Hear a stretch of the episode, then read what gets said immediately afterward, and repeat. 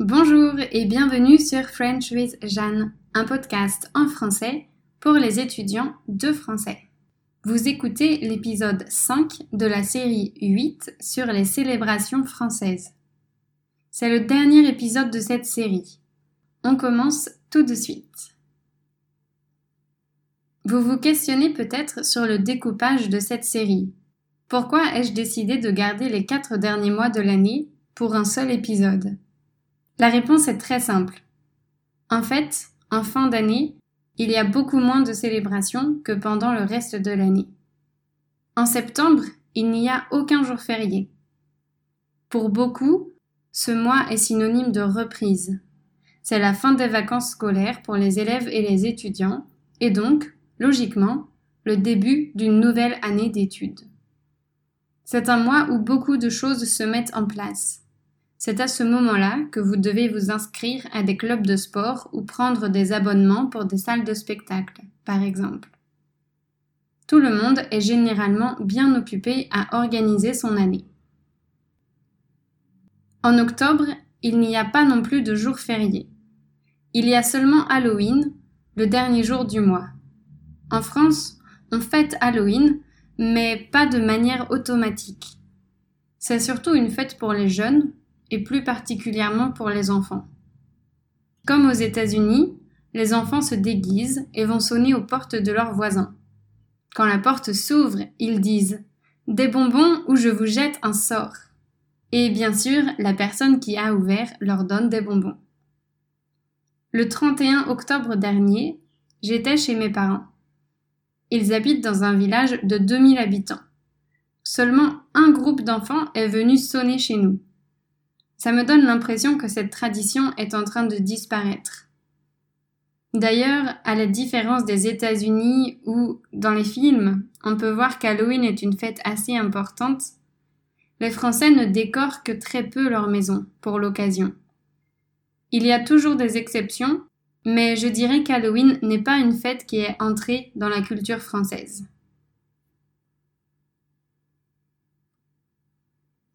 Bon, le mois d'octobre ne possède aucun jour férié, mais il est quand même important pour moi puisque c'est celui de mon anniversaire. Je suis née le 20 octobre 1992. Les anniversaires sont importants en France. On a l'habitude de les fêter et de s'offrir des cadeaux. Quand j'étais enfant, mes amis et moi organisions des goûters d'anniversaire. On invitait quelques copains et copines d'école les mamans faisaient des gâteaux, on soufflait nos bougies et on ouvrait nos cadeaux. Les parents organisaient souvent des activités comme une chasse au trésor ou une pêche à la ligne. Vous connaissez les pêches à la ligne? C'est un jeu qui consiste à pêcher un paquet avec une canne à pêche faite maison. C'est super Et en plus, on repart avec un petit cadeau. Quand j'étais ado, j'avais le droit d'organiser des soirées d'anniversaire. Vers 12-13 ans, mes copines venaient passer la soirée chez moi. Elles m'apportaient des cadeaux, on mangeait ensemble, puis on regardait un film en mangeant des bonbons. Parfois, elles restaient même à dormir. C'était tranquille et sympa. Rapidement, j'ai voulu des soirées plus mouvementées, vers 15-16 ans, j'avais un grand groupe d'amis. Alors évidemment, je voulais tous les inviter. À cet âge-là, mes amis et moi sortions déjà en soirée. Alors je voulais aussi des soirées alcoolisées. J'ai la chance d'avoir des parents compréhensifs et pas stressés. Ils ont accepté et nous ont laissé, mon frère, ma sœur et moi, organiser les soirées qu'on voulait pour nos anniversaires. Comme nos parents ont un grand terrain derrière la maison, on pouvait organiser des grands anniversaires, où nos amis plantaient des tentes et restaient dormir. C'était tellement bien. À partir de 18 ans, je n'habitais plus chez mes parents pendant la semaine. Donc j'organisais moi-même mes soirées d'anniversaire. Elles étaient plus simples. J'invitais mes amis à prendre un verre chez moi, et puis on sortait en ville. Je n'allais pas souvent en boîte de nuit parce que j'aimais pas trop ça. Aujourd'hui, je suis mes envies. Si j'ai envie d'organiser une fête, je le fais. Si je préfère passer la soirée avec mon copain ou ma famille, je le fais. Je ne me prends pas la tête. Revenons aux célébrations françaises. La dernière dont je vous ai parlé était celle du 15 août, l'Assomption. La fête suivante est celle du 1er novembre. Elle est appelée la Toussaint. C'est un jour férié que beaucoup d'entreprises respectent. La Toussaint est une fête catholique pendant laquelle les croyants honorent les saints. Un saint ou une sainte est une personne qui mène une vie exemplaire sur le plan moral ou religieux.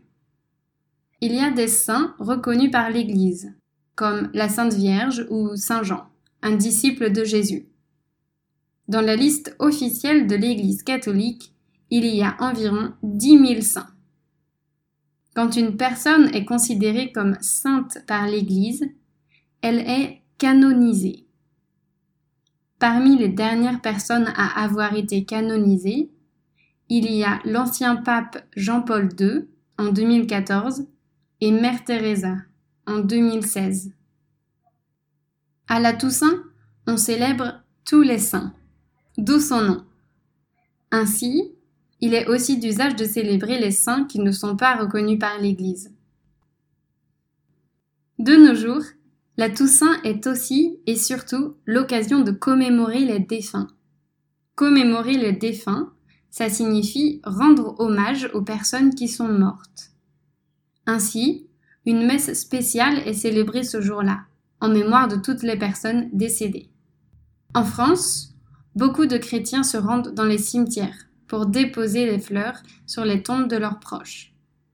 Les fleurs sont très souvent des chrysanthèmes, car ces plantes fleurissent tard dans l'année et peuvent résister au froid. En Pologne, les gens ne déposent pas des fleurs mais des bougies. C'est très joli à voir, la nuit. Dix jours plus tard, une autre célébration prend place. Chaque 11 novembre, la France célèbre l'armistice de la Première Guerre mondiale. L'armistice est la décision d'arrêter les combats entre deux ennemis. L'armistice a été signé le 11 novembre 1918 dans un wagon-restaurant en France. Cette date ne correspond pas à la fin de la guerre à proprement parler. La guerre 14-18 a réellement pris fin le 28 juin 1919 avec le traité de Versailles. Cela dit, les troupes des deux camps ont arrêté de se battre le 11 novembre 1918. C'est pourquoi c'est cette date qui est restée la plus importante dans l'histoire. En France en tout cas. En 1920, en hommage à tous les soldats disparus pendant la Première Guerre mondiale, la dépouille d'un soldat inconnu est placée sous l'Arc de Triomphe à Paris. J'ai déjà parlé de ce soldat inconnu dans un épisode précédent le 11 novembre devient un jour férié en 1922. La grande majorité des gens ne travaillent pas ce jour-là. Des commémorations nationales sont organisées et diffusées à la télé. Le président de la République dépose des fleurs au pied de la statue de Georges Clémenceau, qui était Premier ministre à l'époque et qui a joué un rôle primordial pendant la guerre. Le président va ensuite se recueillir sur la tombe du soldat inconnu. Les monuments aux morts de toutes les villes et villages sont également fleuris ce jour-là.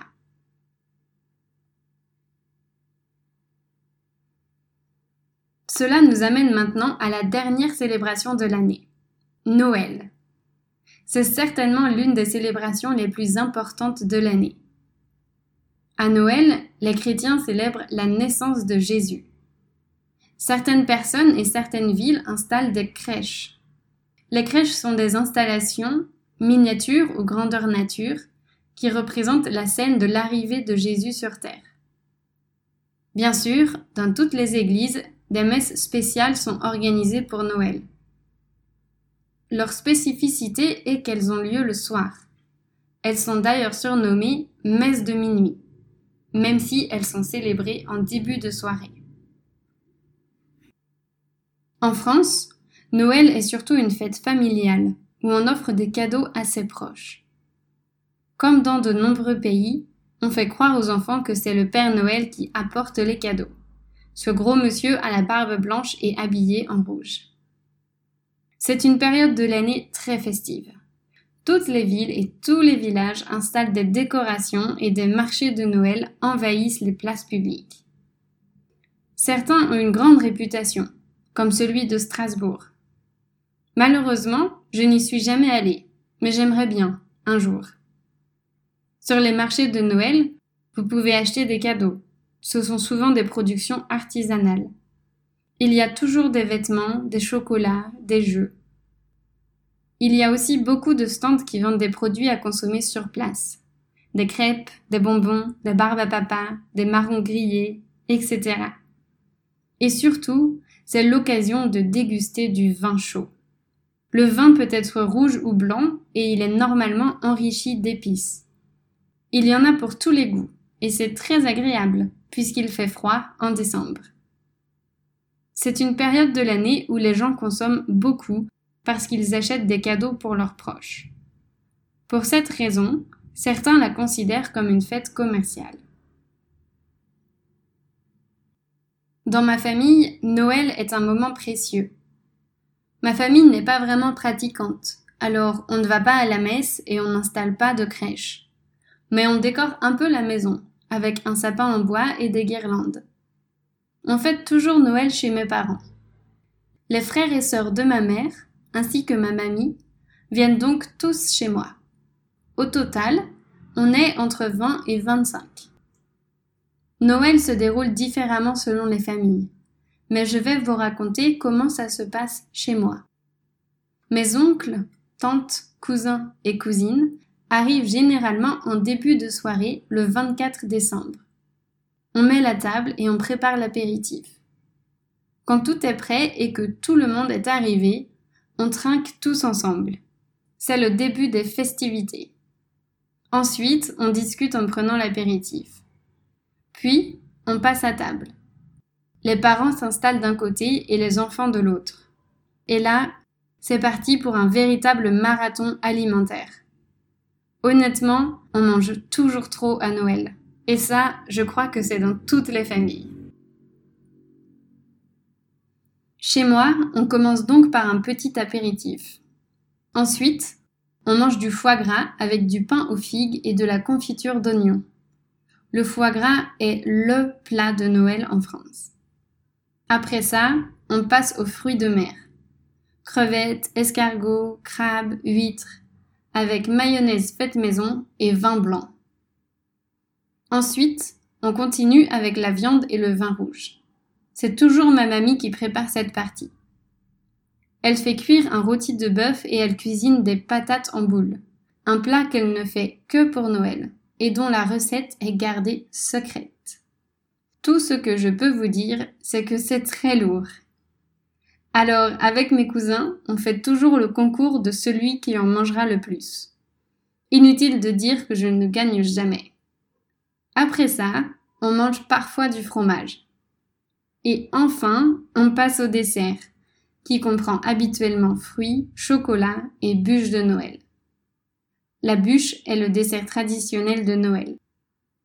Comme vous le voyez, on ne mange pas beaucoup à Noël. Bien sûr, on fait des pauses entre chaque plat. Sinon, le rythme serait impossible à tenir. On fait des petits jeux, on chante, les fumeurs vont fumer des cigarettes. Et chez moi, on s'offre les cadeaux le soir de Noël, juste avant le dessert. D'autres familles s'offrent leurs cadeaux le lendemain, au réveil. Nous, on a l'habitude d'offrir des cadeaux à nos parents et à nos frères et sœurs. Ensuite, la soirée continue jusqu'à ce que les derniers aillent se coucher. Mes parents ont une assez grande maison, mais il n'y a pas assez de chambres pour tout le monde. Les parents dorment dans les lits et nous, les enfants, on dort tous ensemble dans le salon, sur des matelas. En général, on ne dort pas beaucoup. Le lendemain, le 25 décembre, est un jour férié. C'est le véritable jour de Noël. La plupart de mes oncles et tantes vont de l'autre côté de leur famille pour un nouveau repas. Pas nous. Pour ma famille, le 25 décembre est une journée tranquille, où on range un peu la maison et on redécouvre nos cadeaux. On essaye les vêtements, on redéballe ce qu'on a reçu, on explique comment fonctionne tel ou tel cadeau. On aime bien regarder un film avec un thé et un feu de cheminée. Et puis, en fin d'après-midi, toute ma famille se retrouve une nouvelle fois avec d'autres personnes en plus. On reprend l'apéritif, on remange ensemble, mais un repas plus léger cette fois. Bref, comme vous pouvez le constater, Noël est vraiment tout un événement. Avec mes amis, on aime bien organiser une soirée de Noël aussi. On mange ensemble, on organise des jeux et on s'offre des cadeaux. On tire au sort la personne à qui on doit faire un cadeau. On ignore qui va nous en offrir un jusqu'à la fin. Voilà donc à quoi ressemble Noël pour moi. Une période hyper intense, pleine de nourriture, de cadeaux et surtout de joie.